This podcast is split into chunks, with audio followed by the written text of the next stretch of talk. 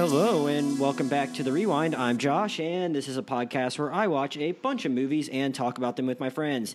Today, we're talking about this little micro budget movie called Avengers Endgame, and I'm happy to be joined by my Marvel correspondent, Maya. Maya, what's up? Oh my god, I still can't get over how good this movie is. And uh, because this is such a massive movie, I needed to bring in some reinforcements from the quantum realm. So I'm bringing on for the first time my old friend Tom Green. Tom, thanks for being here, man.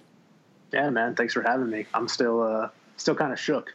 Yeah, I know. and, and, and you, you, guys were smart smart people that saw it Thursday night. So if you're still shook, that tells you like everything you need to know. I didn't see this movie till Friday night. I paid for it by getting something spoiled for me, but we'll talk about that uh, a little bit later. But you know, guys, normally at the beginning of the podcast, like I'll like just do like a plot synopsis or not a full synopsis, but like a here set the table. Here's what this movie's about, kind of thing. But you know, Avengers Endgame really picks up like almost right after where Infinity War left off initially. Like it, it, it kind of hits the ground running in that regard. Where at the end of Infinity War, like we see everyone get, uh, or half the half the population gets snapped because Thanos gets his Infinity Stones, and then it pretty much ends. Uh, you have like a little post credits, one post credit scene where Captain Marvel gets filled in. So those blanks have obviously gotten filled in since that point. But then all of a sudden, here we are at the beginning of this movie where uh, everyone has to go hunt down Thanos, and our remaining people are there. Like I think it's Rocket Raccoon and you know uh, Black Widow and Thor and Cap and.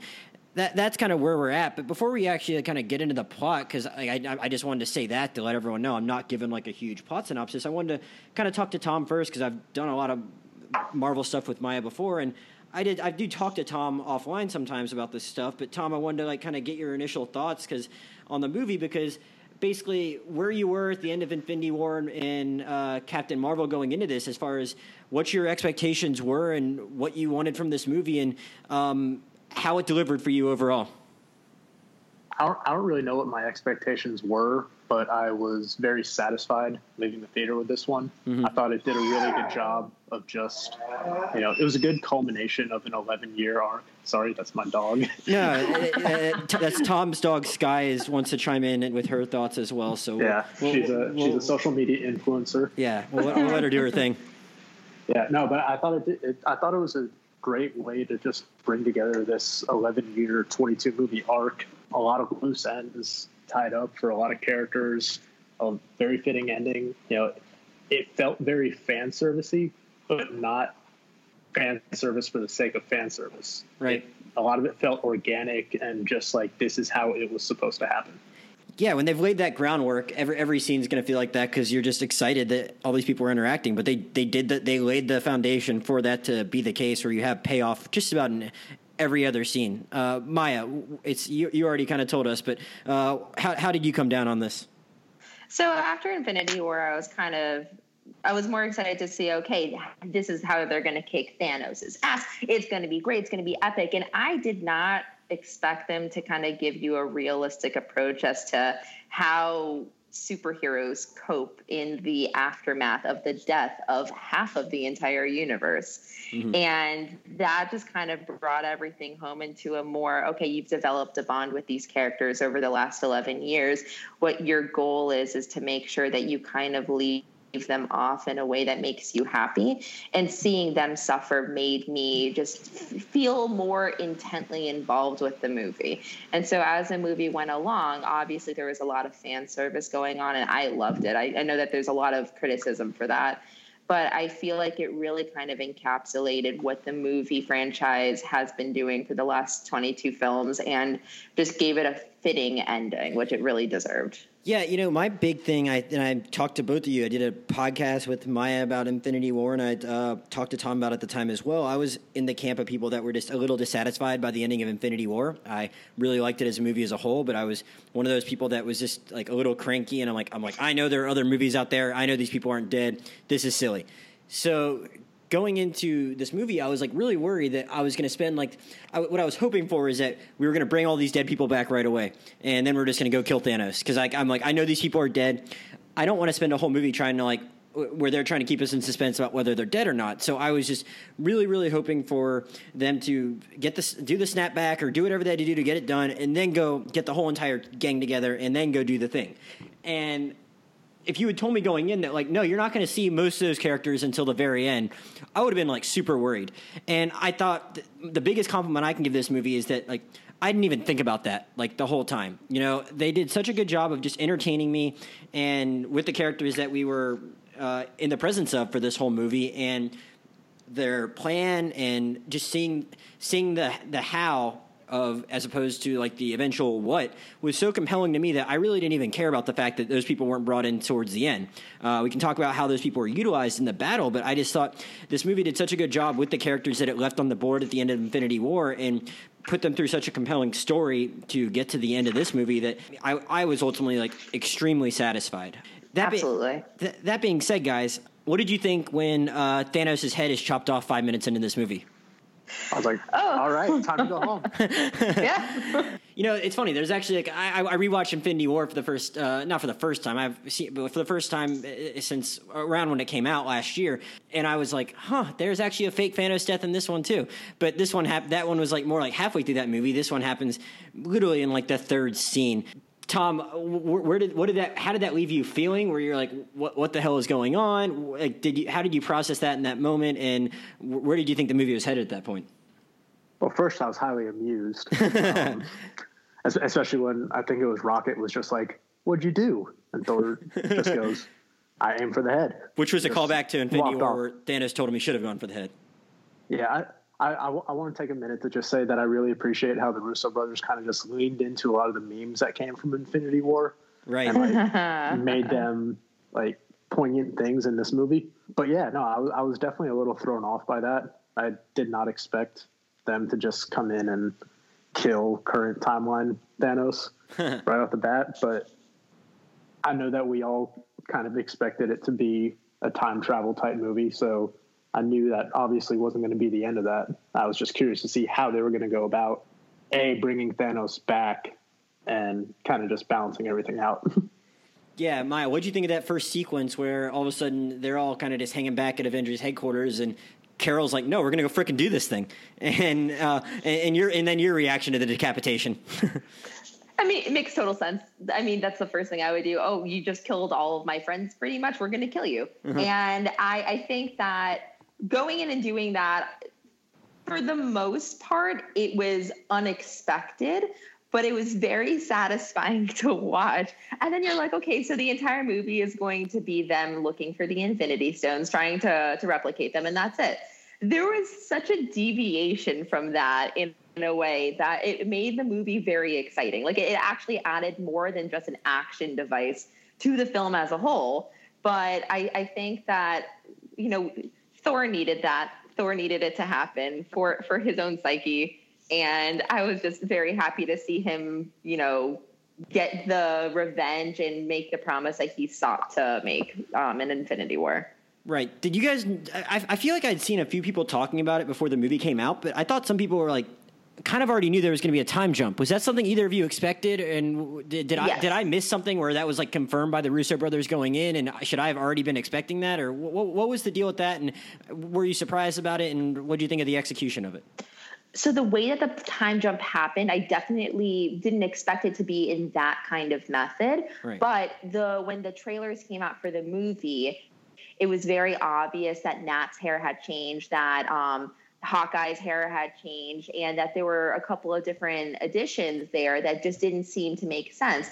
And then once they saw the um, the suits that Ant Man used, like the the white version of it, they said, okay, they're going into the quantum realm. But how is this going to happen? Right. So somebody came up with the theory that because of the combination of the two, that it would be a time jump which makes total sense. I just didn't expect them to do it in the way that they did. I also didn't expect it to be five years into the future. I thought it was going to be a little bit more immediate, but um, th- that was really the biggest tell off. And there was a huge spoiler that was revealed pretty early on that was going around Reddit, that was going around the internet. Um, that actually did not only encapsulate that Thor was going to go for the head, but that there was going to be a time jump. Gotcha. Tom, how did you think they uh, did in creating a world in which uh, we were five years removed from something this awful happening. And did you think that? Uh, re- what did you think of just how desolate and post-apocalyptic that whole thing looked, and how these characters fit in that world? Well, first off, I, I wasn't surprised there was a time jump. I kind of expected that, especially because you know I followed a lot of the casting and stuff for the movie, and I knew that they had casted someone to play an older Cassie Lang. Gotcha. So I, I knew there was going to be a time a time jump from that aspect. right. I thought they did a pretty good job of just how they relayed how this world was just completely ravaged by this, you know, pretty much apocalyptic event. Right. Um, I, I, I want to point out, I really like to think that, you know, we see New York and we see uh, the Met Stadium. Right. And I, I, I like to think that the Yankees still exist in this universe. and it was just the Mets that got wiped off. that guy, that guy, um, who I guess uh, I'm sure you guys have seen. I guess it was uh, Joe, or one of the Russo brothers, played the guy It in the was Joe sport group. Russo, Yeah, yeah. yeah, Yeah. He's like, I missed the Mets. Going I was like, date. I was wondering, like, oh, does that mean like the Yankees are still around? I had that same thought. It'd be kind of funny if they are the ones that just got totally shit on. It's like we just don't have enough to field a team. Yankees, you stick around. Um, Well, what's what's funny is that Joe and Anthony actually made a comment saying that during the snap that uh, Joe survived and Anthony didn't, Oh, and okay. so yeah, there you go. I was going to say two other things from that. Yeah. Um, one of the other guys in that support group was actually the guy who created the Thanos character in the comics to begin Oh. with. Correct, Uh, yeah. Jim Starlin, I think, is, I believe is his name. yes, Gotcha. And uh, th- no, the other the other joke that uh, my friend was making about it's like, oh, the New York Mets are completely you know wiped out, but Jacob Degrom still has like a 2.5 ERA and he's pitching 300 innings a year or something. There's some kind of Thor joke to be made in there too because of Noah Syndergaard's nickname, and I'm just, I'm- Exactly. I'm, I'm just, I'm not, I'm not, I'm not fast enough to make that joke. But the other thing, I think it is interesting you mentioned Cassie Lang because I don't want to. This is such a big movie. I can't, dwell- we can't dwell too long on any one thing. But you know, it's kind of funny that a lot of people talk about the Ant Man movies as just kind of like. I, I, it's almost too derogatory to say to say filler, but they certainly don't carry the weight of some of these other movies, which I think is a good thing. Not everything has to have like super massive stakes. That's part of what I like about those movies. But in spite of that, like I, I got I got pretty emotional just when he reunited with her.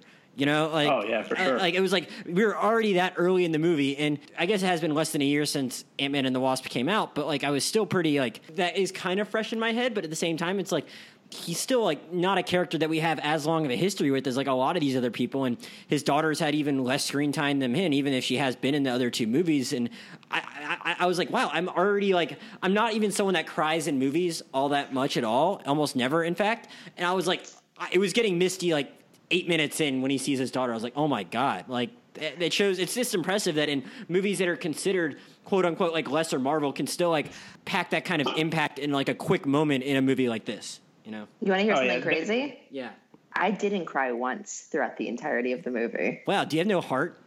I don't know. I am not. I'm not sure about it. I think I was just so into the movie that I forgot to cry. Right. I was going to say, I think that, you know, to your, to your point about getting kind of emotional about that, them Yeah. reuniting there, I think that's a credit to just the MCU and how they've, and Paul Rudd for that matter, for just making, you know, Scott Lang and Ant Man such a sympathetic figure in a short amount of time. Right. Um, I mean, Paul Rudd plays that character perfectly. Yeah. yeah. For sure. I mean, like it's like I said, we haven't spent so that all, all that much time with him compared to just about most of the other people, and that we can still get that emotional in a quick moment like that before they got to keep it moving is it's pretty good. He, he he ultimately like makes it back to headquarters and all that, and we see like Natasha is kind of just manning the place and uh, communicating with all the other uh, he- heroes that are still out there trying to do whatever they can. Uh, Steve show, Steve shows up, and obviously they still have some kind of relationship, even if Steve's not out there doing his Captain America thing all that much. And then and then and then Ant Man shows up, uh, and that kind of like you know kicks kicks the plot into motion. I one thing I want to say about that, I, I don't not a whole lot to analyze there or anything, but I I do think it's kind of cool how they just you, you do realize that these people have been through so much that I, I kind of liked how Scott thought he was going to have to really convince them of like I have a really good idea, and he thought they were going to think he was crazy, and she's just like, no, like I I talk to squirrels now, like this is like let's, let- let's do this. Like if I if I do that, I'm not going to like scoff at time travel or something like that. Like even as long as this movie was, it's like it's smart enough to know that we like, we don't need to like spend a whole lot of time like convincing characters that stuff like that is possible. I, I don't understand why they would need to convince characters. They see a woman who came from space, who has inordinate amount of powers, who ends up bringing a guy from the depths of space back by carrying it on his back. Why is time With a cyborg travel with her. Right, right. Why is time travel something that's such an like an unordinary concept. It's definitely not. But Scott's been Scott's been like gone for for for five years, so he he he really doesn't really know what any of that looked like. And they they they, they play that humor like really well. Like they don't let you forget that like he isn't really an Avenger, and not not just the thing with like him trying to get like the kids to take pictures with him or something like that, but just he's just he, he just hasn't seen like he, it, it, it's funny, but it's like he he hasn't seen like any of this stuff. So just every scene, it's a funny reminder, and it's a just a nice well of humor for them to be able to keep going back to, where it's like it is all foreign to him, even if he has seen some shit, you know. So two things about Scott Lang um, and that whole actually the rat kind of getting him out of the quantum realm, mm-hmm. which was I found interesting, but it makes sense. So the uh, cage that his truck was in was cage mm-hmm. number six one six, which is known as the yeah. So it's the that's the universe that they're in right now. Oh, okay. Yeah, I didn't realize. So, yeah, it's just a, a, a subtle, a subtle, yeah, a subtle nod to the comics that yeah, Earth Earth six one six is our reality. Correct. Um, gotcha. Um, and and and there is, and Josh, you sent us um, something that they kind of describe and then um, expand upon in Reddit that we'll go into when it comes to the different. That was that um, was actually from Tom. I'm giving him the credit for digging. That was from Tom. That thing, yeah. Tom, Tom sent me this Reddit thread that uh, kind of explains some of the time travel stuff, which we'll talk about a little bit later. But but yeah, he did the he did the, he did the legwork on that. Um, well, as I as I said in the Spider-Man into the Spider-Verse um, podcast, I love me a good time jump and a good multiverse. I just, I I get enough. I cannot get enough of it in movies.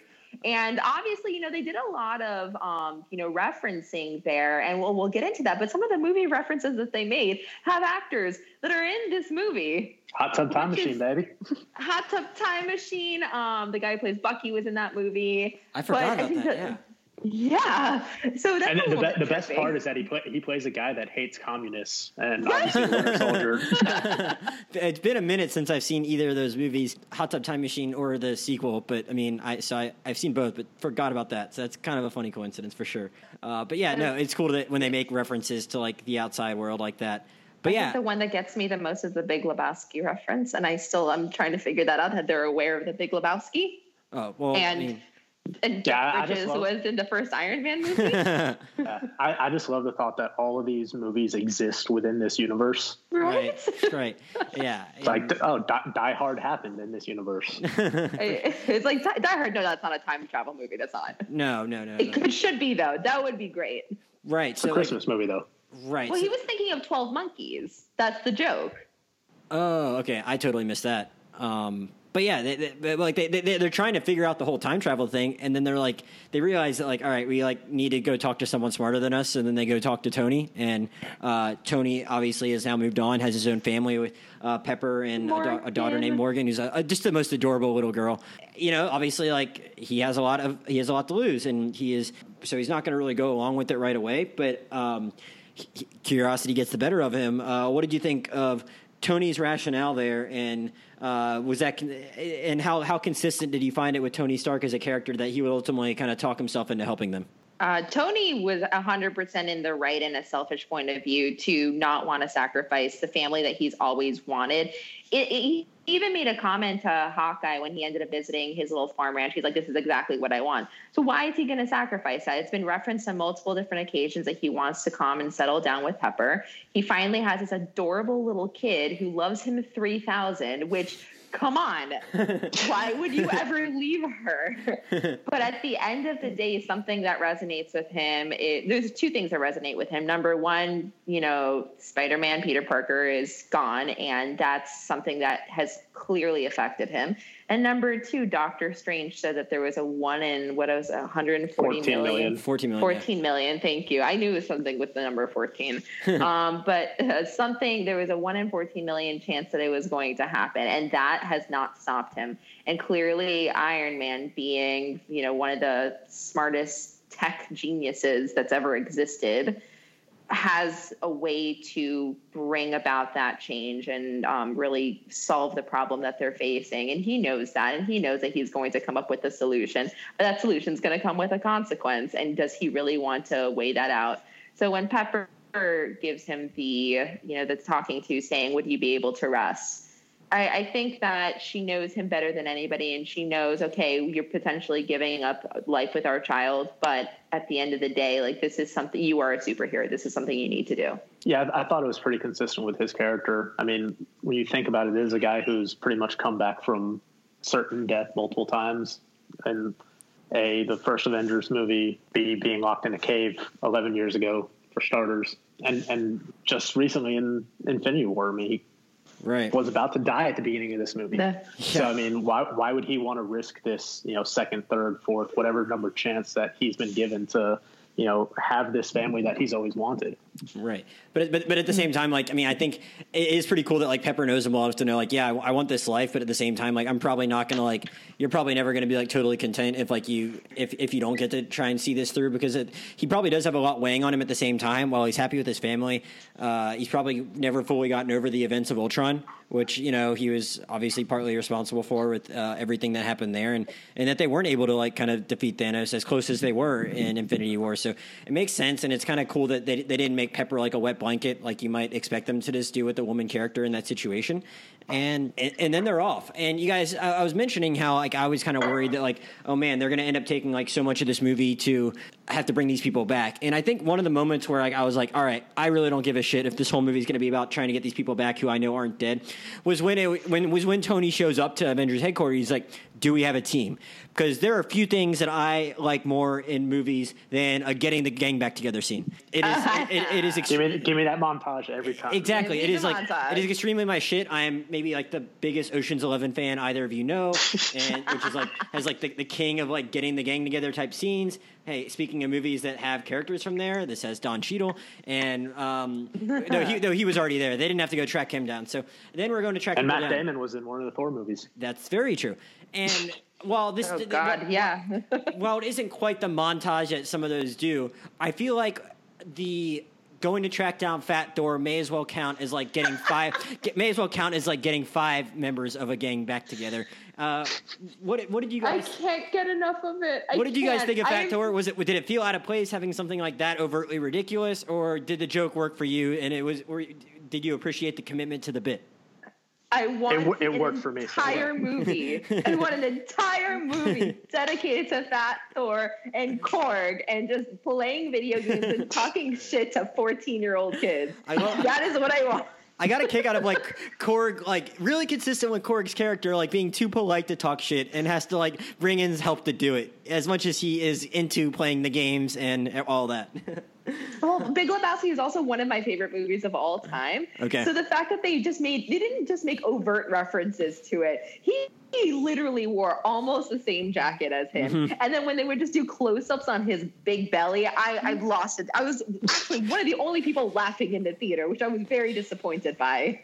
I, I, I loved it. Um, I like the commitment to it. I I, I, think I'm sure we'll touch on this more later, but I want the next Guardians of the Galaxy. I still want him to be Fat Thor, just because I think the dynamic exactly. between him, between him and Star Lord, with him being quote unquote less attractive than Star Lord at that point, would be just great script writing. So, so, but, so, so I think you're saying it's undisputed that like if Thor is Thor, like he's clearly the alpha male in that situation, but it's a yeah. level playing field as it stands now. well, it's also not, it's Chris not, Hemsworth not even a level playing field, but. Well, it's Chris uh, Hemsworth in his element. He, the guy, is meant for comedy, and yeah. I know he's been doing it several times throughout the entirety of the film. But this just it hit it over over the edge because he's he just is a great comedic actor. And I don't know about you guys, but did you also get um, a preview for the new Men in Black um, yeah. International? Yes. So I mean, the, talk about buddy cop comedy. I mean, you got him and you got Tessa Thompson who is in Thor, and she plays um I don't remember the name of the character. Valkyrie. Valkyrie. Valkyrie. Thank you. Well, she's so in this plenty too. Val- I didn't know if they were going to bring her along. I mean, she obviously comes in at the end, but like I was like, oh man, is she going to be part of the team now too? But I guess she's kind of taken on more of a leadership role with the Asgardians. Yeah. So yeah. the goddamn king of Asgard is what she is right now. Thank you very much. The, the, the one other thing I'll say yeah. about Fat Thor is that like I I was like so sure that like the final fight one of the times where he does his stick stick his hammer or I don't what do you even call the other weapon that's not the hammer? Um, Stormbreaker. Stormbreaker. Stormbreaker right right right.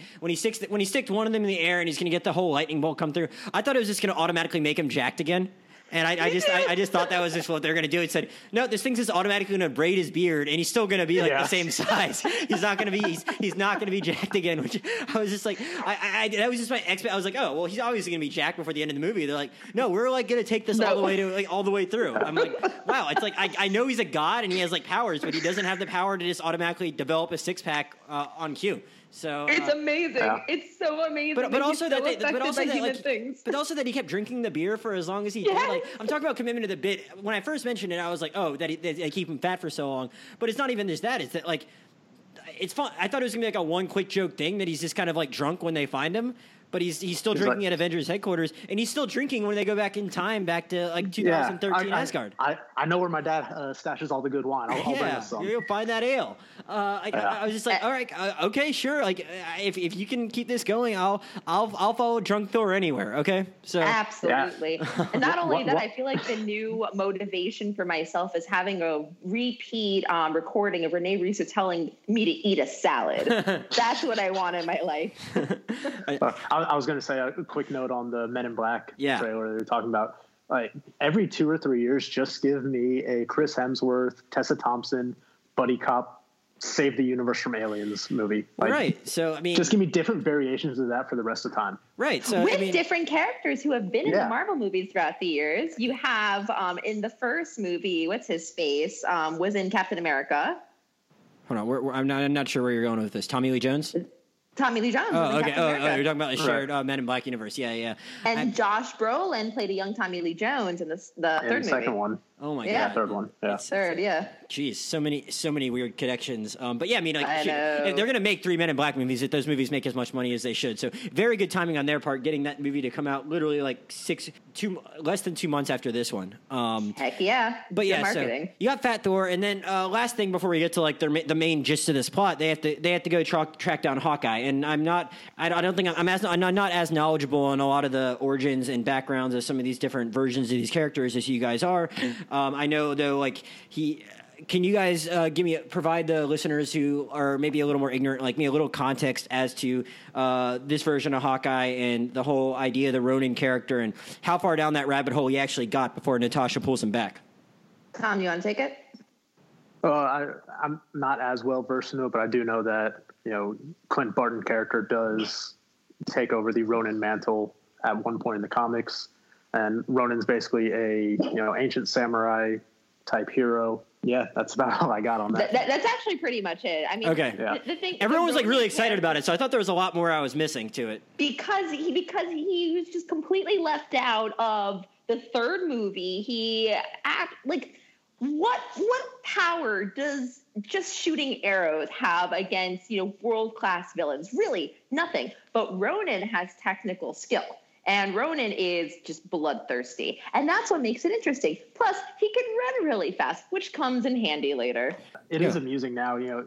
He ha- he has this samurai blade when you know you go back to you know Age of Ultron when he's having that kind of pep talk with um, Scarlet Witch. He's like, "We're fighting an army of you know sentient robot beings, and I have a bow and arrow, and this is all super absurd." Yeah. yeah, yeah. Yes.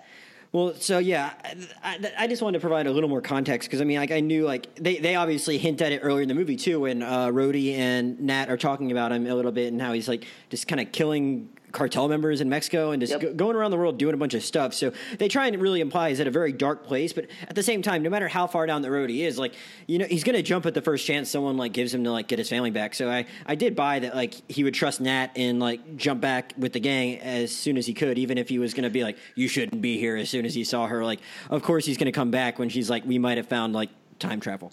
Um, well, hopefully hope, in the black yeah, yeah, well, hopefully in the Black Widow movie that we have a an explanation at least as to what the hell happened in Budapest because I'm interested. Right, right. I mean, there's obviously like a lot of history there that's never been fully explained, I guess. And never. like, and, and, and, and, we'll talk about that a little bit when we get to the, to their mission too. But like, I, I, I was like, wait, am I like forgetting something? And like, because I mean, I just haven't, I didn't get the time to do like a full rewatch. I was like, am I missing something that they did talk about in one of these movies? And I did some research. Like, no, like there's still no. some unexplored area. That's where they want to go with that movie, and we'll, we'll, we'll get we'll get to that in a little bit. But um, once they, oh, once, really quickly, yeah. I do I do want to like kind of bring up just the way that they kind of open the movie. Obviously, it comes down with Clint Barton and his family, and he's settled down, and he's got three kids and I, I, feel like there was there's two ways that they could have opened up this movie. They could have literally opened up this movie the exact moment that we ended it with Infinity War, but they chose not to do that. They actually that was what they were thinking of doing, and they chose not to do that. They chose to kind of bring it into perspective as to what the effect of of the snap actually had with the world and what better way to do that with a character that you already know and love with a family that it's already been developed it's already been kind of set into your mind that this is the most important thing to him he literally left the avengers for it and you just kill them off in the first five minutes of the movie i was discussing this with some friends like yeah. the day of before we saw the movie and we were kind of you know just discussing how did what did we think the opening scene was going to be mm-hmm. and i actually thought it was going to be clint's family just disappearing just given that we knew that Ronin was going to be coming. Right. Um, yeah. So I, I, I, thought it was a fitting way to start the movie, and you know, I didn't expect. I, I thought it was an interesting choice to have him break bad the way that he did. Like, like I get it. You lost your family, and you're taking out your vengeance on, I guess, every bad person that survived the snap. Right. But that's that's just such a huge jump to make. Um, I don't have issues with the way I did. I just thought it was in, an interesting choice. Right, and I the, the, other thing I want to say, I mean, uh, I'll get a little ahead of myself here, but you know, it's funny when when when Ultron came out, I think a lot of people thought like two of the like weird passages in Ultron were the time they spent on like Natasha's past, just in general. It's like it, it not that it was like bad, poorly done within the movie, but it just seemed like this is already a really long movie. Do we do we really need this? Could this be should should she just have her own movie at that point? Which she probably should have had her own movie before whenever this next one's going to come out. But everyone's like, is this the best use of time in an already very long movie? And then you also had the thing where they like went and hung out with Clint's family, which is like again not bad, but it just felt like wow, this is like very like removed from everything else that's going on. And I really thought they paid like both of those off here. I mean, we're mm-hmm. we're four years removed from that, and obviously like Clint's family means even more because we already knew about them. We'd seen glimpses of them before. Yep. But then when when the two of them are on two of them are on Vormir, I mean, she knows he has a family, so it makes we, we expect all of our heroes to be cer- certainly selfless and want to be the ones to sacrifice themselves. But like one, she knows he has a family, but two, we know she can't have her own family and yeah. uh, and or, or, her own biological family. We, we we know she has a family, and that's what she's trying to save by doing everything they're doing in this movie. But she's not going to have her own biological family, and we know that from the events of Ultron. So it's just really impressive that like you see like all the work they put in and all the thought they put in that two things that a lot of people were like hey ultron could have been 20 minutes shorter if you had just like taken care of the, not had that stuff in there and it actually like means so much more now yeah and i think I, they did I, a good job of making us care about heroes that we shouldn't necessarily have cared about. Right. Like like in the grand scheme of things, like you know, Black Widow and Hawkeye are you know toward the bottom of the scale on these mm-hmm. of, out of out of the Avengers, but you know you realize you care about them a lot more than you thought you did, mm-hmm. and that well, scene on Vormir really just brings it all together. Well, the reason why you care about them less is because they don't have the same kind of supernatural powers that the rest of the characters right. do. Right. And um, I mean, Tony Stark is still a human being, but he's kind of aided by his technical skill, um, which is clearly otherworldly. But I think that the reason why I actually completely disagree that the movie for Black Widow should have happened before um, Infinity War and before um, Endgame is because – you know, obviously, and this is going to be a spoiler, she she dies in this movie. She sacrifices herself in order to get the Soul Stone, and for that to have been the last moment that we have of her, versus having her entire history expanded upon in a very nice kind of um, moratorium, I think that that is just a way better option to kind of close out her storyline. Scarlett Johansson is such a big actress that for her to just die and that's it, and we don't have any you know, anything else from her after that point because the movie already already existed. I, I think that that's just a complete disservice to one of the original Avengers. I like the fact that they added it for um, Phase Four. Interesting. And I'll have some more thoughts on that when we talk about the final battle. But I just kind of thought, like, huh, interesting. And I, I, wasn't sure if that was like the best order to do everything in because they obviously they got beat to the punch on having a first superhero movie by DC, and I think DC's was, yeah. DC's was better, or at least their first female one but yeah, we so we, we, we, we finally like we, we get all of them back together, and uh, we, we kind of skipped over the, the the Bruce the Bruce scene because that, that happened like before that stuff. But I mean, what did you think? what, did, what did you guys think of um, of of I guess is it Banner Hulk? Is that what he is? Because he's Banner Professor Hulk. The right? professor, yeah. So like, well, I, I was pretty. I found it pretty refreshing. I mean, it was goofier than a lot of the other stuff in the movie, but at the same time, like, I, if we had had like a whole other movie of him not being able to control himself one way or the other, like, I just didn't need to see that anymore. So I thought it was really cool that they kind of went in this direction with that character. I thought doing that was a, you know, a good use of the time jump. Like he had these five years to kind of figure everything out, and we, you know, he kind of hinted at that at the end of Infinity War. And he's like, "Hey, you and me got some things to work out, buddy." Um, but yeah, no, I, I thought he played it well. I, I like the shtick, you know, especially when they're there in the diner and the kids come up and they want a selfie, and you know, he, he's just like this social media star. Yeah, he's point. actually he's So actually like, guy he's he's an influencer. he's an influencer now. Um, so, so, so wait, so you said you were annoyed a bit, Maya? I, I was annoyed by it because like it makes total sense that this would happen. You know, every single um, living Avenger has uh, you know a change in personality after the snap. I mean, Natasha becomes literally depressed, but the only person who stays the same is Captain America. And I was thinking about it, I was like, well, okay, they're, they're going to do that with Thor. Thor is going to be fat Thor, and he's going to be self conscious, and he's going to be moody and an alcoholic.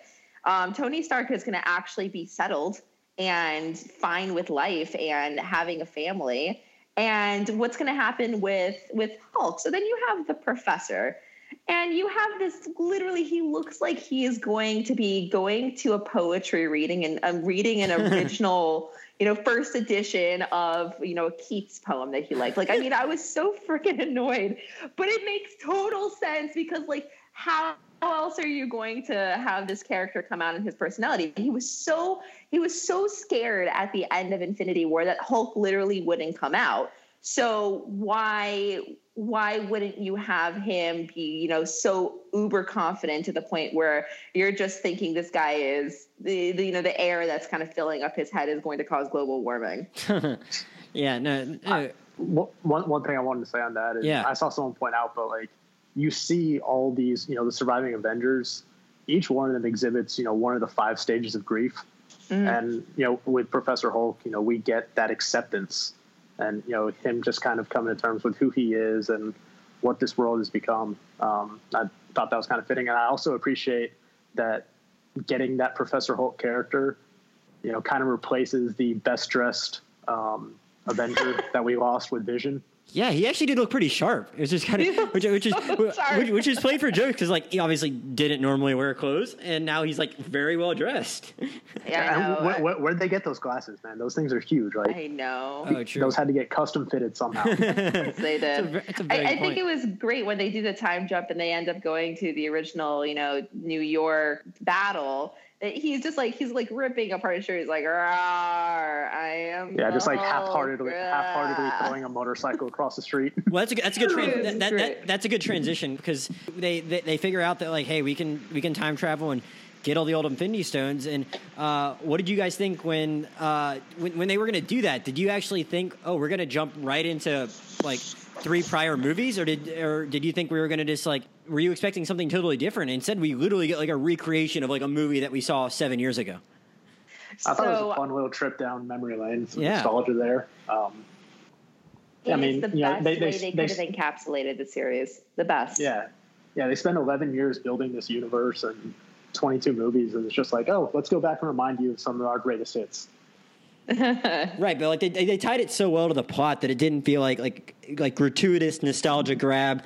We're just gonna like make everyone so happy for that. Like it it, it made sense, and they planned it out. Like it, it, the, I mean, I don't want to say they planned it out well because they, they, they the plan didn't go 100 percent according to plan, but like it m- mostly worked and like it made sense. And uh, it's funny that you mentioned the Hulk thing though, because it's kind of funny. Like a lot of these characters, they've obviously changed a lot over the years, but none more so than him. So I mean, it's funny that like, even when they're within the even when they're within the meat of this movie where they're having to do this whole plan, like they did have time for comedy at the same time. It wasn't even just like we're just going to joke around for the first hour and then and then it's going to get serious because the stakes of this movie are so big. Like it's one thing mm-hmm. like. I, I'll, I'll always remember like the last fight scene of like Guardians Two. I, I it was like it went on for a really long time, but it didn't really bother me because like they didn't stop making jokes throughout like the whole thing. But it's like you almost expect in a movie like this of this gravity with like there's already so much at stake in at the at the end of one of these movies that like maybe it's not going to be as funny, but like they're still like they're really funny even with how urgent the situation is. None more so probably than Hulk like being embarrassed, like having to look at himself at, at, that version. It was just funny, like he putting his hand up in front of his head, like he's just like ashamed of it, and then he has to like still like pretend to be Hulk anyway. It, it was really funny it's like somebody looking at past photos from college and realizing all the mistakes that they made in like real time. That's exactly what it was for for um, everybody there. Even Captain America, you know, when he meets his past self, he's just like, "Oh God, I was obnoxious." like it's like I I I could do this all day. Yeah, yeah. Uh, yeah, yeah, I know so what do you guys think of that sequence in Stark Tower? I mean, it was the, the whole like the, the, the scene in the elevator is pretty funny with the the, the Hail Hydra thing, and but they had to. There's actually a comment about that. What's I that? have a very important comment about yes. that. So a couple of years ago in the comic books, there was a mm-hmm. plot line that outraged fans, and it was when Captain America was a secret agent for Hydra, and people were super pissed about it. They're like, "How on earth?" You build up this character over decades of time and all of a sudden he's working with the enemy. And the plot line was that they actually created a clone of captain america and that clone was the hydra you know huh. clone. So when he says hail hydra there are people who freaked out in my audience because they knew exactly what that was. They knew exactly what that reference was. So that was a little bit of a like a very subtle plot. so those guys in the elevator assume it's the clone no, uh, they, they, oh, oh. are just no. surprised that to learn that Captain America is on their side because this is two, you know, two three years before the universe Hydra is introduced yeah. to Hydra being, gotcha, gotcha. you know, infiltra- or yeah. Shield being infiltrated by Hydra. Gotcha. So for him to reveal that to them before it's kind of revealed to the greater universe, that's why they hand over the scepter to him right away. Right, right. Right. And I just want to kind of put into perspective. Obviously, we're jumping a little bit, but when Captain America has to go back to the other universes and place the Infinity Stones back there, he has to meet Red Skull. Yep. Mm. Yeah. Yeah. Point, yeah. I, I, thought about that the other day. Interesting. Yeah. Well, th- th- there's certainly a lot of weird. Uh, time traveling implications with that. The other thing that had to happen um, in the in the 2012 version was that Hulk went up to meet the Ancient One to uh, get the time stone and I, th- I thought that was just like a very cool moment just to be like oh yeah like they've been like uh, even before strange was there these these people had this this brownstone in new york and at least some of them were there at certain points, and she's just there helping out Fighting by her. Some Chitauri. Right, she's just like there helping them out, and they don't even know it, which I thought was like a, a fun little touch, you know, just to think about that since that movie came out more than five years before Doctor Strange. Mm-hmm. Well, the thing is that she's also, you know, the ancient one is very aware of what's going to be happening in the future, but in her own timeline. And if you want to get into that now, we can. You know, she's very reluctant to turn it over to him uh, because she has to preserve, like, just her reality. But then when when when he, she like, it's interesting that she like knows that, that everything that Steven's gonna do, and it makes sense. She's like, all right, well I trust him. So uh, what what what what? It's, it's not that as Doctor Strange is literally the purveyor of his universe. He is very fully in tune with it, and anything that happens, he has to preserve it. Right. So the second that uh, Banner tells her that he is the reason he gave he gave up the stone willingly. Yes, yeah. that's she when knows she there's realizes a reason for that. there's a reason for it. Exactly. Mm-hmm. It took the words right out of my mouth. yeah, no, I mean I don't. It, it is. It is kind of interesting how like uh, she, she she knows that that's the call she has to make at that point, but it it, it kind of. I don't know. I guess it it, it all kind of ties into the rest of the uh, the time travel and the different realities and all that that's going on, and uh, she has more yeah. awareness of all of it. You know. Yeah, um, what I really appreciated about that scene is that it gave us a visual representation of how time right. travel works in this mm-hmm. universe. Mm-hmm. Like because you know before that, before they go into the quantum realm to do these time jumps, right? They they have know, like two they, lines. They basically just say, "Hey, every time travel movie that you've seen, throw those rules out. Those rules do not apply to this universe." Right, and, they're trying to explain one. their own. Yeah, except and, for one in that Spider-Man into the Spider-Verse, they they kind of prepped everybody for that. That there are multiverses out there, and that you have yeah. that ability. That's why it was canon because they they told you in advance. Okay, you're gonna we're gonna make sure that you understand that there's a billion infinite different ways to kind of go about this universe. Not all of them are the same but the second that you kind of screw with it, it splinters off. And so that actually uh, spider-man the spider-verse is unintentionally a marvel universe movie that is a precursor to um, endgame. Okay well yeah so that, that, that, that is really cool how they um, ultimately uh, tie in in that manner. And um, I also I also appreciated how uh, before that they kind of gave us the whole if you could go back in time and kill baby Hitler, would you do it? I just did it with, That was hilarious. would, that, would, that- would you Don choke out baby Cheadle. Thanos? God, that, that, that, that was so funny. You're like, um, yeah, I mean, like for that was cool that they gave like Rhodey that big of a laugh, and I was like really glad that they that they got that one in there for sure. I, I laughed It at that. so well done. I've seen it twice now, and I've laughed like really hard at that both times. Um, and like that got a bigger reaction than like a couple of the moments that were like in, in my second viewing that got a bigger reaction from the audience and like some of the ones that might have been like the loudest ones from your theater, like that uh, a funny moment where it's like, yeah, like why can't it be that simple? Um, No, that was and- straight up the funniest moment of the movie. right but, Absolutely, like, hands down. But, but also like that, that and, and but like when they're still at that point i think it might even be in that same conversation where banner does like try to like explain away like how this works Yeah. and like uh I, I think tom like might have told me the other night like you had the quote and i've already seen it twice and i don't even really know what the quote is where it's like you know you're like, the stuff that what- happens what in you your past is already past future Yeah. or Correct. something like that. But they say they say that line so fast that it's like hard to really process it. So it does help on top of that to have the ancient one. Throw that timeline out there, uh, that visual representation, and then Mm-hmm. um, and then I think our subsequent uh, the Reddit dives have like helped me a little bit more with that. And um, I don't want to go too down far that rabbit hole till we uh, kind of finish uh, recapping the movie a little bit. But uh, you know, there's no, we don't need to go down. there. Right. Well, the, the the other the other the other missions though, um, you, you we, they go back to Thor: Dark World. Uh, I don't. I mean, I know like a lot of people widely consider Thor: Dark World like maybe the worst of all of the 22 movies. So it's ironic that they have to go back there. Do either of you have like a soft spot for that movie? If if not, what did you think? Where it's like all of a sudden like, man, we're in Asgard again. For such a good actress, Natalie Portman deserved better. Hey, she got a check for saying zero words. Uh, I, I, Uh, yeah. I, I think it's. I, I think. I think she came out of this fine. Uh, I, I don't think she should have been in the franchise to begin with. Okay. I think she she just does not fit in there at all. I feel like they should have picked a completely different actress. But I like the way that they ended up um, bringing back in um, Rene Russo's character. It was very.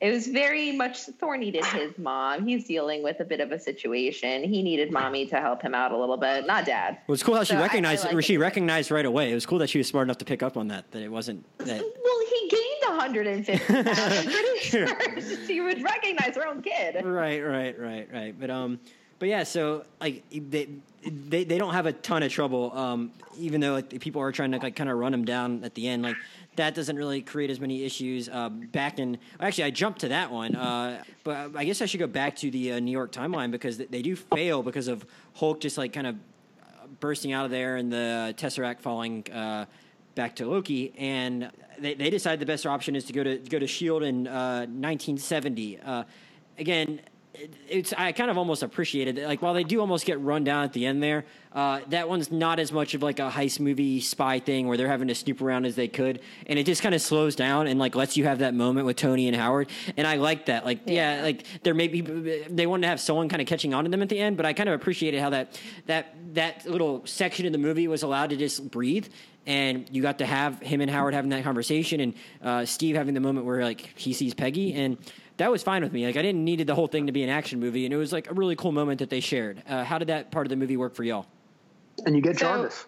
Right. Yeah, you get Jarvis, the first crossover from the Marvel TV series to the Marvel Cinematic Universe. Mhm.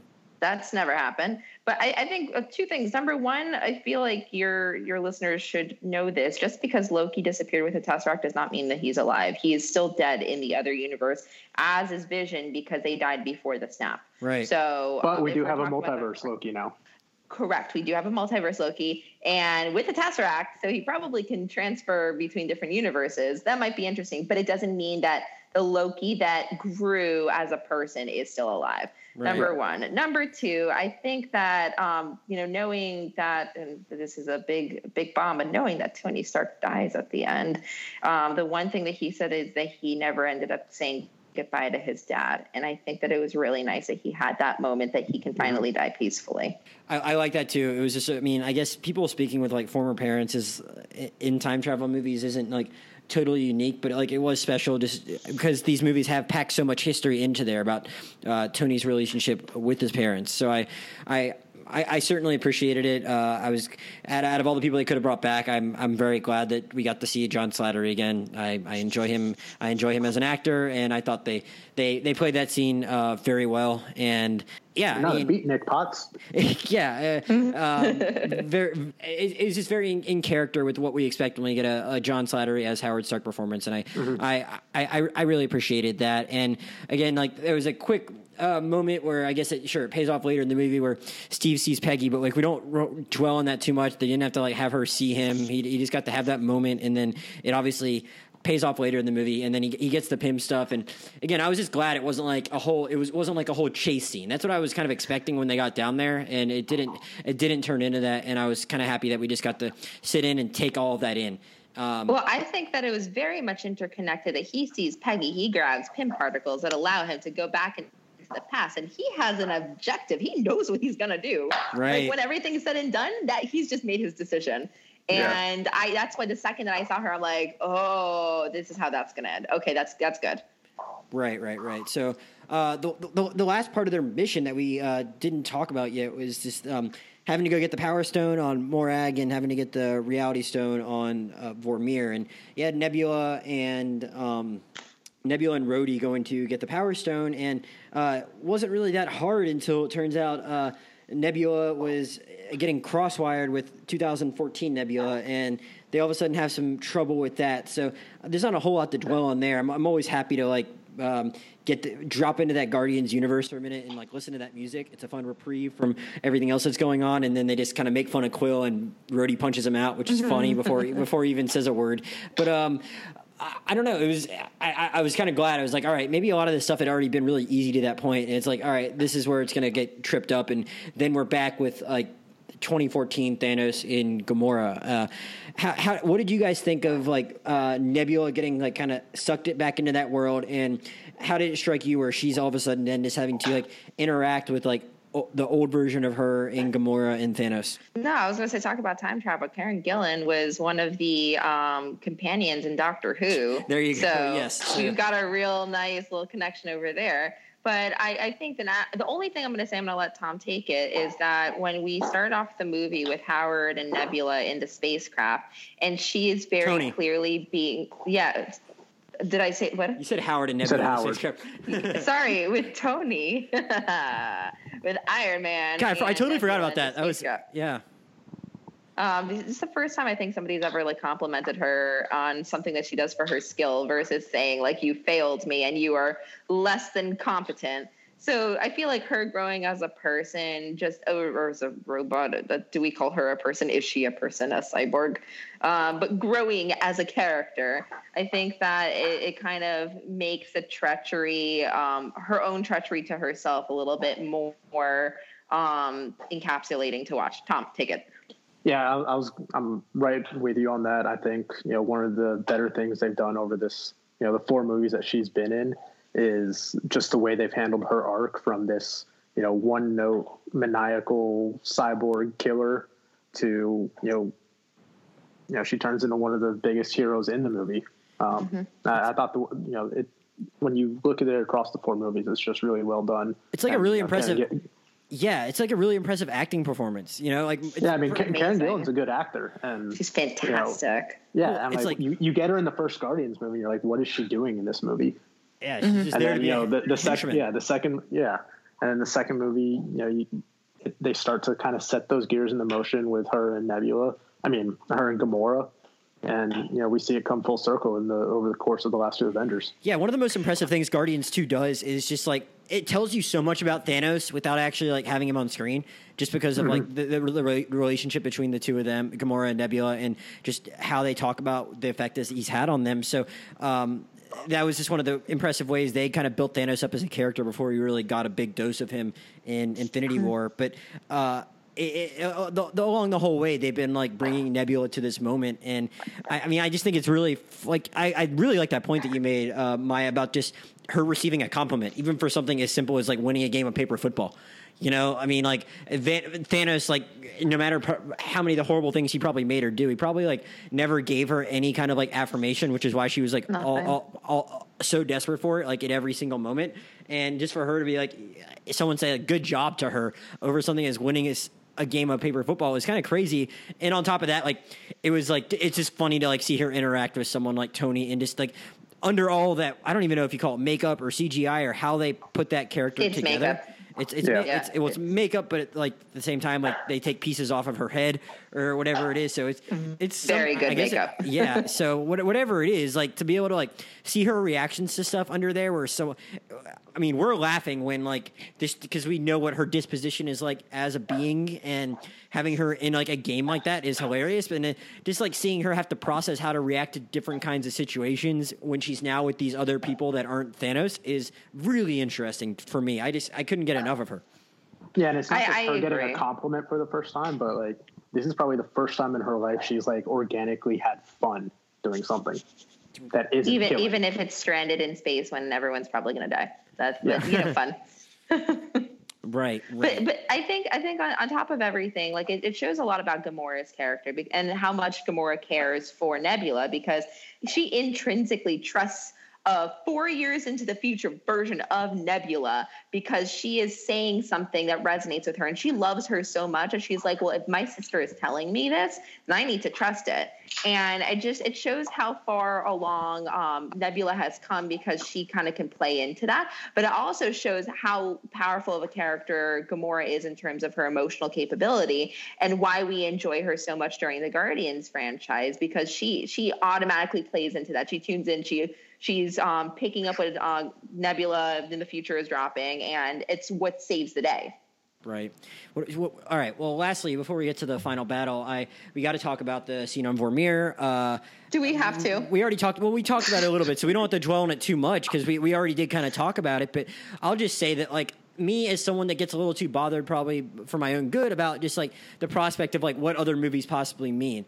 Like I'm, I'm like you know maybe I'm not like this death isn't hitting me as much because I know there's going to be a Black Widow movie, even if it is a prequel. Like I know it's not going to be the last time I saw her, but I just thought that scene was so well acted. The action scene for for as small as it was as an action scene, it was probably more interesting than like any specific action that we got like as far as hand to hand combat in the whole final battle. Just seeing them fight over who's going to kill themselves. Like you have just the idea of them fighting to do something like that weighing on you on top of like kind of fun action s- scenes that you can just take in as opposed to like how much the stuff there is going on during something like a final battle. Like i just thought it was like really well done even before you get to like how emotional it was. I don't we, like i said we already touched on it so we don't have to dwell on it too much because it is very sad but did you guys have any other thoughts just on how they executed that? Yeah, uh, you know, just the fact that we knew that there was going to be a Black Widow movie, I, I feel like they obviously intentionally let it out there that this thing is going to be made. And obviously, we coming into this movie, we didn't know that it was going to be a prequel. Um, and I have some other thoughts on that that Yeah. not necessarily going to be a prequel still. right Um, but just the fact that we knew that there was a Black Widow movie coming, I personally, you know, had the expectation that Hawkeye was going to end up dying in that situation, even though I didn't think it was best for his arc per se, because we opened the film with his family, you know, getting dusted. but you know, I think a lot of people came in, you know, because they knew that we were getting that solo movie that she was going to survive this one. So I think that kind of helped play into the emotions of that scene. I had the opposite reaction. oh okay yeah you said you didn't you, didn't, you said you didn't cry at all so why didn't you cry No, I, I didn't cry because I would have been super pissed if Hawkeye was. I, I knew that it was going to be her that had to die because why would you leave Hawkeye out of a movie to bring him back just to kill him? why would you do that? That's a good point. There's no point to that. So I knew it was going to be her. Well, they, and I all, they should say they've also announced these other Netflix series that are going to happen. So we'll talk about. That's the thing I'm going to end on is asking you guys where you want the MCU to go. But like, I was kind of confused. I was like, I do know there's going to be like a, a Hawkeye uh, Falcon series. They announced that on top Yes. of that. So it's like, who knows what's going on? But like, I, I don't know. I just I, I I was really invested in these characters in that moment. You know. I, I but the thing is, um, when they actually tease it when um, when Black Widow is in the Avengers headquarters, that you see actually her ballet shoes. I really and I and I, I think I mentioned this before. I don't know if it was here to somebody else, but they made that movie Red Sparrow with Jennifer Lawrence, and that's pretty much going to be Black Widow's you know origin story, and I'm fine with it. I, I'm Okay. good with any ballet movie, Right. but um, it, and I think it makes sense that they do do that because now, like I said, now that she's you know died in the the universe, it's a very good. This is how we lay her to rest kind of film to just put, sort of put that story to bed. Um, and Scarlett Johansson can be moving on to other movies that's not Ghost in the Shell, and and then um, but but the no, you know, I'll die. No, no, I'll die. No, Right. you, no, you, and then just fight for it. Oh. Yeah, that that was stupid. Well, no, but it was it was really well acted, and that's the last point I'll make about for for myself about that was that like I I, I just at the end of Infinity War I was like all these people are gonna have movies. This is stupid. I feel nothing. And here I still felt more, even though I know that like they have other MCU properties coming out featuring both these actors. And I think it was just because I think at the end of Infinity War I almost thought that a lot of the characters as the other ones were snapped up, it was almost like they were more confused than sad because they had no idea what happened. And maybe that was like I didn't buy it. I, I didn't process it as death even on behalf of them because they didn't look sad Yeah. in that way to me. Whereas here, like these two know one of them has to die. Yeah, and these It are these are also job. two. Yeah, these are two characters that obviously have a very long history together, and they're probably two of the. I mean, there's a lot of great actors in in the MCU playing these mm-hmm. superheroes, but those are t- probably two of the better actors, I would say, and you actually get them acting in this. Right. scene. Yeah. Mm-hmm. Especially Jeremy Renner, who Yeah. was He's a- discovered later on in life. He's, He two, was he's a two-time. Oscar nominee. Oscar Scarlett Johansson should probably have a couple Oscar nominations by now. She doesn't. Um, they're like very accomplished, and uh, it's just funny. Like you know, like Hawkeye. What was it? Was was it Ultron or that he spent a good time like brainwashed for? Um, Yes. Like Yeah. so, and, and then he's just been a small part of others. Like it was like probably the best piece of acting he's gotten to do in any of these movies yet, which is really cool because he is like a very good actor. All right, guys. Like I, I, I, I, I just I made you like talk through all that entire mission. I, I want to talk about this the, this, this final fight though. Um, Yes, uh, yes, So, uh, uh, Maya, did it live up to the hype for you? Yes, it did. I screamed like half the time. I was wearing a Spider-Man shirt, and the second I see Spider-Man on screen, I started yelling. Man, I was like, the entire theater was. Everybody mm-hmm. was super hyped. Was that the loudest they got? Was for Spider Man? Because there was a lot of nice moments in that fight. No. Was it? Was it? Was it? No. Cap, was it Cap getting the hammer? Yeah. Okay. Okay. Okay. Cap and Mjol- Mjolnir. That was the best. That was the number one Marvel movie moment of all time. Really? Of all time. Okay. Yeah, Yes. that, it, it, it's like that followed by Thor's entrance into Wakanda and Infinity War, Okay. and then like everything else. Yes, I agree. I 100% agree. No, th- that that was that, that was really cool. So like they have the fight Yeah. with where it's just Tony and Thor and Cap against Thanos, and then before even before that's over though, where it looks like Thanos is or Thanos might. I mean, I didn't think Thor was going to die, but like Thanos is getting very close to taking him out if he wants to, and then and then Cap's able to like get the hammer, and then um, And, Well, and, no, you and first Thor's have a just like, I knew callback. he was worthy all along. Yeah. But because thing that's is, a, have that's a couple thro- it's another callback to Ultron, there. yeah. yeah. No, call back to Ultron, but also a cap, uh, call back to Captain America. Um, I think it was the Winter Soldier, where um, where what's his face? Anthony Mackie's character. Falcon. Why is it escaping me? Falcon. Falcon. Thank you. Where Falcon um, is in the scene, and Cap says, "On your left." Yeah. So that they brought that back. Number Oh. one. Number two, they do a really, really good job of um, of kind of like what magicians do, making you watch one thing and forgetting that something else is happening. The snap happens before Hulk snaps. We see that the snap worked, but we completely forget what happened because devastation is raining all over, you know, the um, Avengers headquarters. Well, I, I actually did So- forget. Yeah. So when, when Cap gets up after and his shield's been busted up and it looks like he's going to take on the whole Thanos army. I, I thought he was going to die there. oh, Like, okay, I- really? for sure. I, in, in that, Straight in that up. moment, I was I was like, he's going to get up, he's going to tighten his shield, he's going to wipe off his chin, and he's going to say, "I can do this all day," Right. and he's going to die before reinforcements come in. So, like when when they had that, you know, on your left, and you just Right. see, I guess first you see Black Panther and Shuri and Yeah. uh, Okoye come in. I mean, at, at that point, it's like, okay, th- this like goosebumps in the whole theater. So maybe maybe Oh, yeah, I would have maybe I would have been more where you guys were if I hadn't had Iron Man's death spoiled for me. But at that point, I was like, I I, I, I had that stab in the back of my head. I'm like, we still haven't had the big battle scene yet. I was like, we're gonna have a big battle scene with all the characters. This is where they must come in then if we're gonna see the whole Thanos army. And so it didn't occur to me that way. Maybe if I had still thought at that point like Cap was the more likely death, maybe my head goes there. But I was like expecting it to happen, and then like I, I and I'll say. I hate the people that like clap during these movies and like yell during these movies. Like I'm just like, yo, like let's just like I want to hear everything. I don't want like you clapping every time a character comes on screen. I get it in the big moments, like the hammer or whatever. Oh, But yeah. it's like like like when it's just like we see someone for the first time. Like I'm like, come on, like we don't need this. But like when not even when he said Avengers Assemble, but when every just when everyone starts coming through the different portals that uh, Wong and Strange are opening up, I was like, I, I almost wanted to yell, let's fucking go. Like I almost did that. I almost did that in the theater myself at that moment. And I hate people that talk. And I was like, Yeah. I, I was like super super pumped. And I thought, and I was already expecting it to happen anyway. That's how cool of a moment that was for me visually. Yeah, no, it was it was an awesome moment. Like what one of my buddies was telling me that you know his theater erupted so much in that moment that he did not get to hear Cap say Avengers Assemble. Oh, he God. was really pissed about that.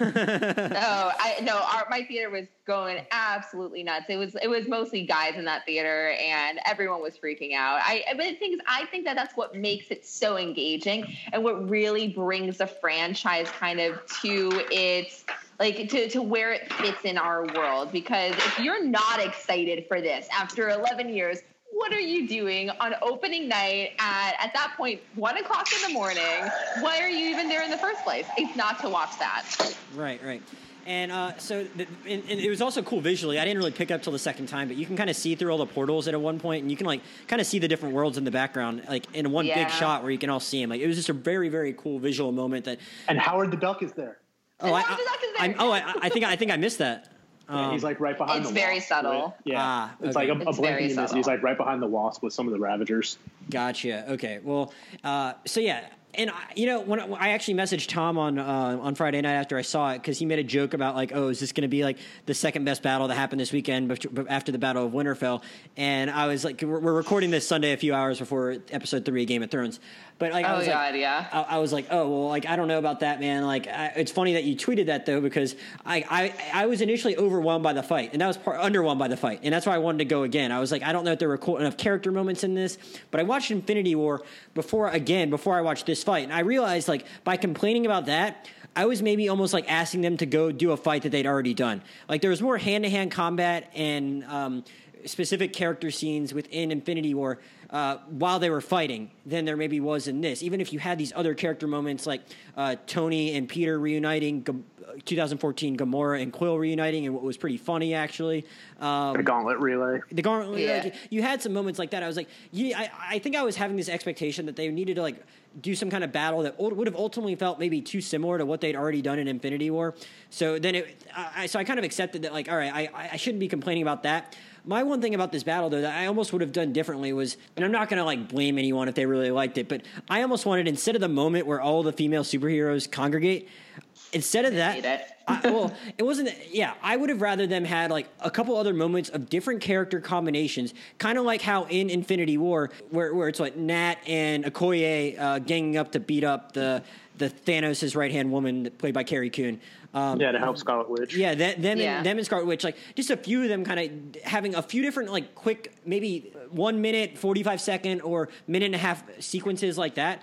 I would have almost just rather had that than had this moment where it's like, oh, they just want to get a bunch of applause for having all these female characters because it's like, Yeah. Um, because like it's this massive battle in scope, and now all of a sudden, like, wait, all of the female characters come together in one spot during this massive battle. It felt, Yep, I felt kind of forced. I would have rather had a few moments where they broke out and got to say something. It's like you're you're asking for all this applause for having all these female characters. Yet, eh, I, I know you said you didn't need them to do a Black Widow movie five years ago, but it's like you've only given you haven't given like any of them their own movie aside from Captain Marvel. It's like you want to pause for that where like you didn't even give Shuri a line.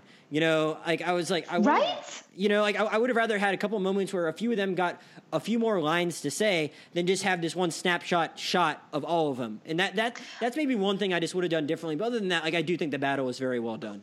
Well, I think at the same time, for efficiency's sake, you know, the movie's already been going for two hours and 30 minutes. You've got 80 characters that Right. are supposedly main characters on there. Like, how do you kind of fit everything in there? So I get Yeah. that.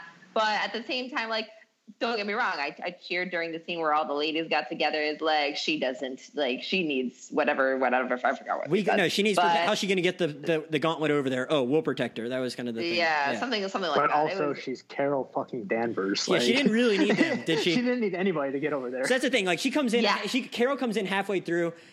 For no other reason other than the fact that it probably wouldn't have been a fight if she had been there at the beginning, right? Like she's like too powerful. I'm so Yeah. happy that they did her character the way that they did because everyone's like, "Oh, aren't you pissed that you didn't see Captain Marvel in the entire movie?" I'm like, "No, because I've developed a relationship with these other characters for 11 years. I saw her three months Yeah. ago, and I love her. I would need her to do one really big thing, which she did. She stopped the she second destroyed, sound.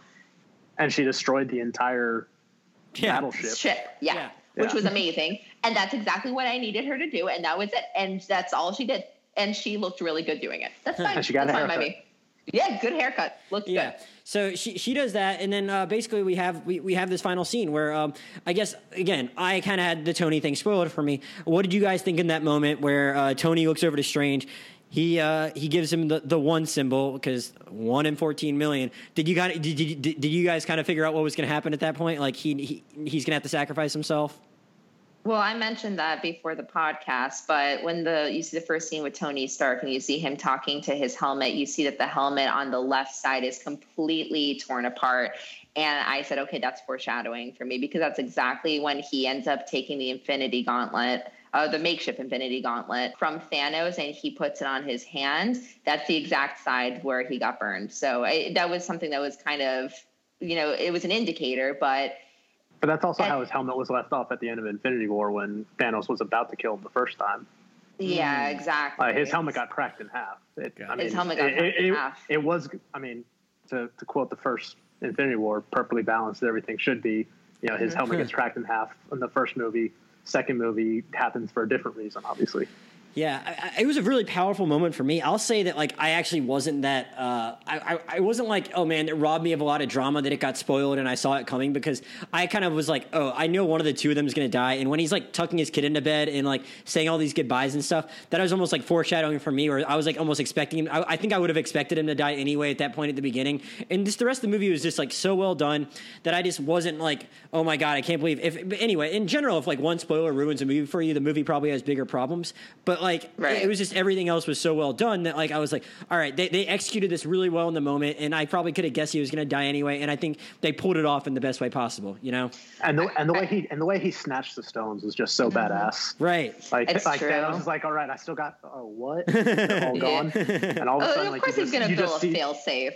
Yeah, you just got like this makeshift gauntlet appear on Tony's hand. And it's like, okay, like like we, we, we, talked about, you know, Cap getting the hammer and then Thor's appearance in Wakanda is like the top two Marvel moments. I think Tony having the gauntlet form on his hand like that is, is probably number three. And saying, and, and I'm Iron Man. It's yeah. Oh my god! Pretty badass way to what go a, out. What a way to end. What'd you What'd yeah. you guys think of um, the way that they reacted though after that? Like where Peter takes it harder than Pepper. So I believe in the Shakespeare method of killing off characters, and that if it needs to be done in order to further the plot line, absolutely do it.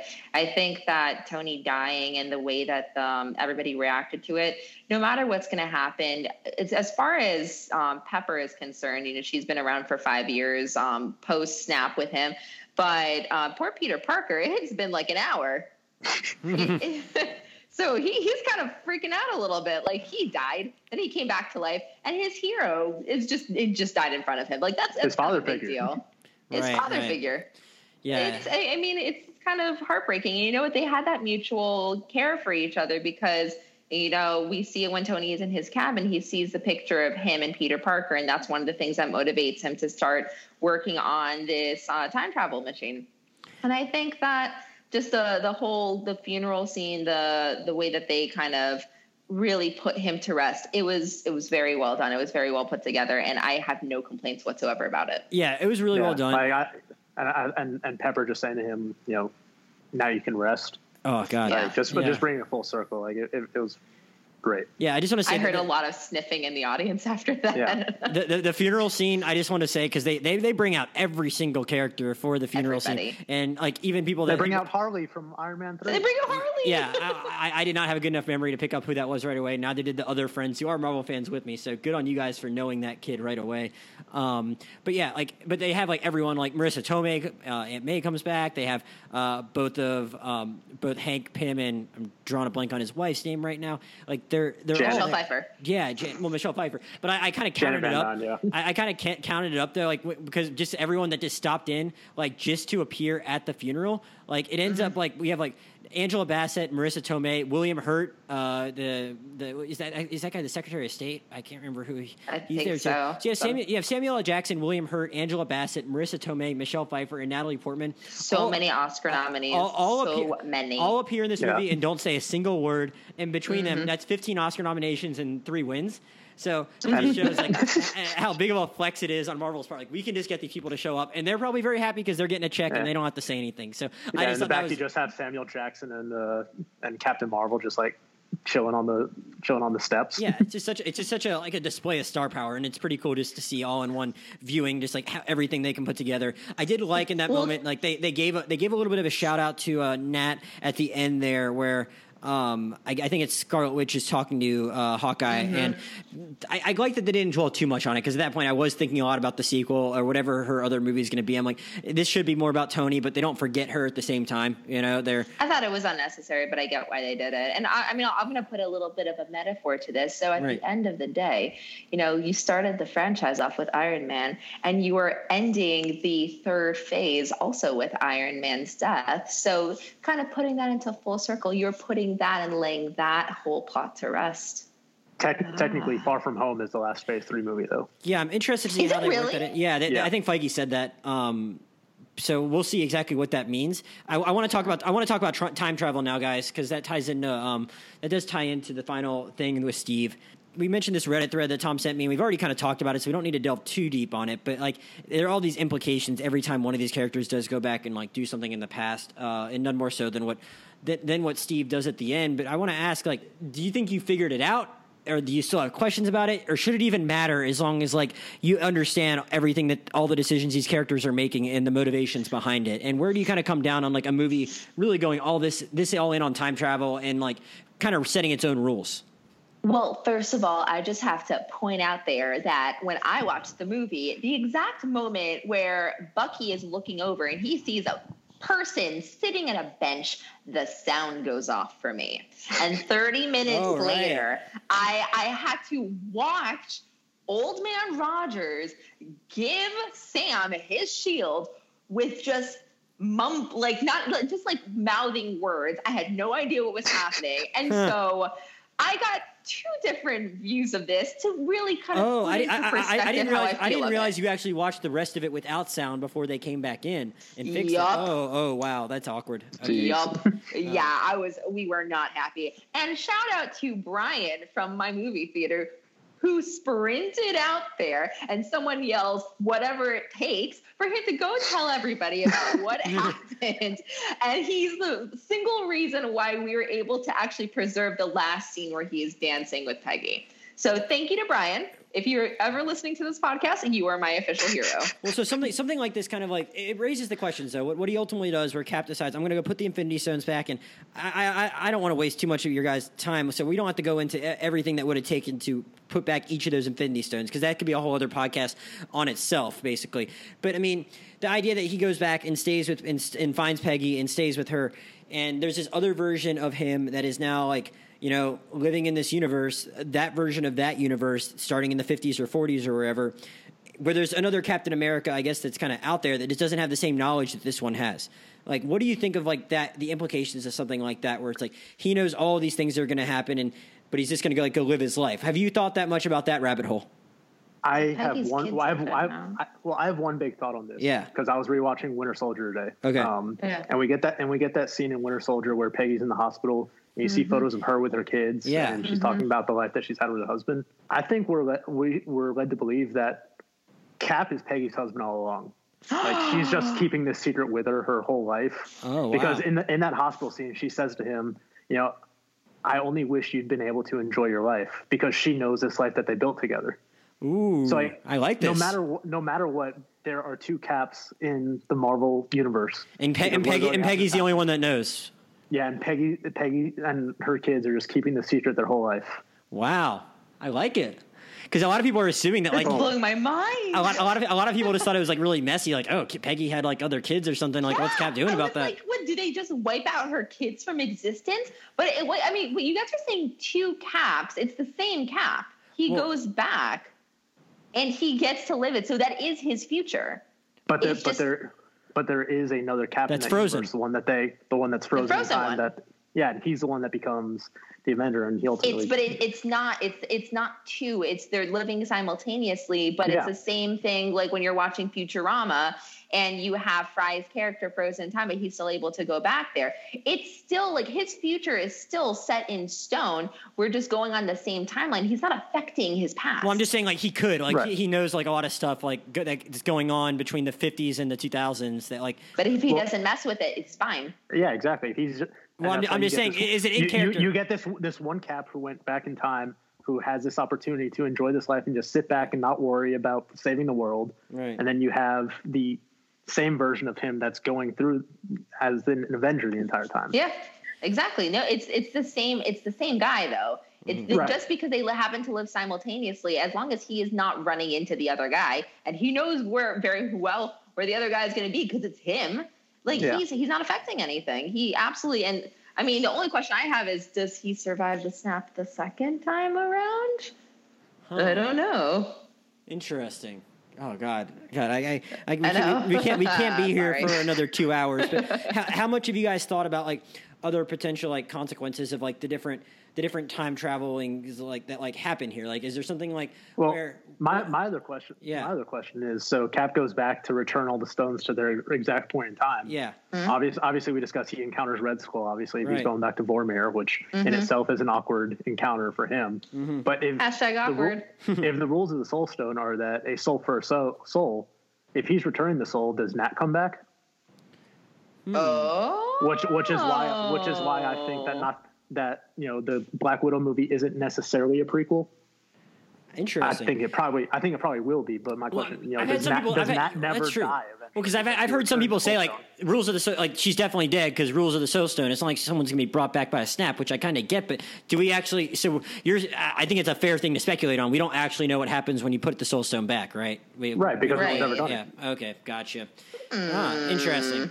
And giving us some good stuff to chew on, Tom. Um, yeah, man. so, like, what about other pop? Just to quickly before we uh, wrap on final thoughts, uh, eh, like, what are the? is- Are there any based on how this time travel works? We're like creating ultimate realities. We're just supposed to assume every time like someone goes back, it's it's kind of creating another uh, fork in the road, if you will, like that Reddit thread is saying, or just another another potential timeline there. So, for instance, when uh, when Thor's in 2013, when Fat Thor gets the hammer back, does that mean going forward in that one, Thor's just without a hammer? Like, Yes. and, and, and, Yeah. and whatever's going to happen is going to happen to him. He'll have to go get a new hammer or something like that. Or That's um, exactly get what it. Stormbreaker earlier.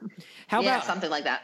or how about the implications of like them coming back after five years? Maybe I'm going way too far down the rabbit hole here, but my friend, my friend Daniel mentioned this to me earlier. Like, they're, we're back at the end. We're seeing people like going back to their lives. Ned and Peter are still in high school. Like, shouldn't Ned have graduated high school? Like, how, Well, no, because Yeah. Ned, Ned was snapped too. Then in this scenario, Ned was snapped too. That's what I think Far From Home is going to kind of put into perspective what happens when half of their class lived for five years and the other one is still in high school. so so he and Peter are gonna like be in high school, like be like 20 years old, like in class with like 15 year olds or something like that. well, and, and, no, and no, obviously no. They no, both got no, they- snapped. yeah, they both got snapped. Obviously, you know, MJ's character got snapped. All you know, the, the whole crew that we But did see. she? But did she? Did we? did we confirm that? We did not confirm that. Maybe she didn't get snapped. So Maybe you she think lived for Far five from home. years. She's five years older. I think so. I think so. I, I don't know. We'll see what happens. I think that maybe we get Gwen. I hadn't even thought about that because I've been I've been kind of curious. Like everyone was really curious. Like it was just like, all right, you're showing us this Far From Home trailer. We know that he's not actually dead anyway. Like, what, what is this even going to be about? But I kind of like that idea. I hadn't even thought that far ahead that that could be like really worked into the plot there. But yeah, I guess I, I feel like we already talked too much. I, I I'm glad we're not going to go down a rabbit hole because I feel like we all have a basic understanding now of how this time travel works. And I was just a little confused by it at the end of the movie. And if if you want to say like, hey, should it take that much redditing and whatever to like fully understand something? Like, I guess that's a fair thing to talk about. Like, if the movie's going to explain away stuff in like a couple lines and then expect you to figure it out. Um, but like, I, I feel like we all kind of have an understanding in, of it now, and I don't need to like dwell too much on it. So I want to I want to ask you guys like. I guess if, if, Far From Home is the end of like phase um, phase three, and that's if, if we're expecting that to kind of be the plot of that, do you have any other thoughts before we sign off on just like where you think it should go from here? Like, because after Far From Home, there's not like another one of these movies that's in production. Like we know there's going to be a Black Widow movie, there's going to be a Guardians three that's going to happen way later than it otherwise would have because of what happened with James Gunn. Uh, what are you hoping to see? Do you have anything in mind, or are you just like, all right, whatever, I'll, I'll, I'll wait till it comes around? Have you gotten that far ahead? Like, where are you hoping it goes for Phase Four? Um, I, I, I kind of just saw the listing of all the movies that they have for Phase Four, and I noticed that there's a lot out there that's very kind of random and sporadic, and it doesn't necessarily coincide, except for that they're leading to a Dark Avengers, which is interesting. I want to see what they're going with that. The only thing that interests me is the Guardians of the Galaxy three and uh, and Black Panther 2. Because in Guardians of the Galaxy 2, they ended up teasing a character named Adam Warlock, who's going to probably be the big bad for the third movie. And then you also have the search for Gamora, and potentially you have Thor in that movie. That is really the only thing that interests Oh, I, me. I, to- would I totally also- forgot. I wanted to touch on that because he jumps on their plane at the end, having a, a hilarious scene. So, uh, as Guardians of the Galaxy. Are you hoping? Or, so, I guess that's a really good thing to hope for. Even though we don't know a lot about these movies, is we we, we got taste of that in both Infinity War and this, like what it's like when Thor's with those characters, and I'm totally here for a whole movie of Thor with them. Mm-hmm. Yeah, uh, I would rather like, that versus a Thor movie. Yeah, like them pairing Chris Pratt and Chris Hemsworth and just like bringing the Chris Wars to life is like fantastic. Like I said, give, give me an entire movie of Fat Thor with Chris Pratt just kind of, you know, trying to figure out who's the alpha in that situation because I think even you know Fat Thor Fat Thor is still clearly yeah he, he Fat Thor is still clearly the alpha in that group even though he's like telling Chris Pratt like Oh yeah, you're, you're, you're in charge. you're in charge. Some very good acting from Chris Pratt. He probably gets shit on a little bit as like maybe like the lesser of the all the Chris's in the Chris Wars. Like like some of the just reactions he gives with his eyes as Hemsworth is saying those different things are like very very good face comedy acting uh, from Chris Pratt. So I guess there I guess there is like some meat on the bones in that regard for what you would want from a Guardians movie. And I guess Tom put out a really good possibility there for what a Black Widow movie could be if they were to like tie it into the next phase. Though I I feel like if they wanted to go with the prequel with Black Widow, and that's fine. I'm not. I'm a little out on prequels in general. Like just in when like different universes and whether it be in Star Wars or something like this, when you know there are such big stakes down the road that already get resolved, it's like too hard to like get way too into like just like what's going to happen to one of these characters like in the way way back. You know. And I just so, thought about something though. Oh, what's that? So Tom brought up a really good point that if you return a soul stone to Vormir, that we don't know what happens. And there's a Dark Avengers movie coming out. What if we have like Ronin and Dark Black Widow or something. I don't know if there's a Black Widow subplot in the comics where she is, you know, a dark character, but maybe bringing her back to life actually causes something to sort of change within her, and maybe she can be part of, and maybe she develops actual powers, something like that. Well, that's one thing we didn't actually get into much was we talked about it a little bit was that like she obviously has this dark past, which it's always implied that like Hawkeye helped bring her out of it bring or whatever. so, out, yeah. so I think there is like plenty of meat on the bones for a prequel, which is what I was saying was that like you know, I'm not really that into it, but it seems like there's enough there with that character that hasn't really been fully explored. Where if you were to do that, and at least have a couple of new characters in that that we really care about what happens to them, I I, I think I could get pretty into it, you know. So I'm I, I'd be okay with it, even if it would be cool to see her like interact more with the people that are going to be bringing us into Phase Four. So yeah, my, my my biggest question moving forward is like, are they going to do another you know decade long arc, or are we going to start getting like kind of shorter arcs and you know because I don't think people want to wait 11 years for another big bad, whether that be you know Galactus or Kang the Conqueror or mm. whoever it may be at this point. But I, I am curious to see where they go next with who is going to be the next big bad and you know in the greater universe. Obviously, we're going to get Adam Warlock in Guardians of the Galaxy 3 mm-hmm. but you know I think with the you know setting up the multiverse, it's eventually going to lead to a Kang the Conqueror.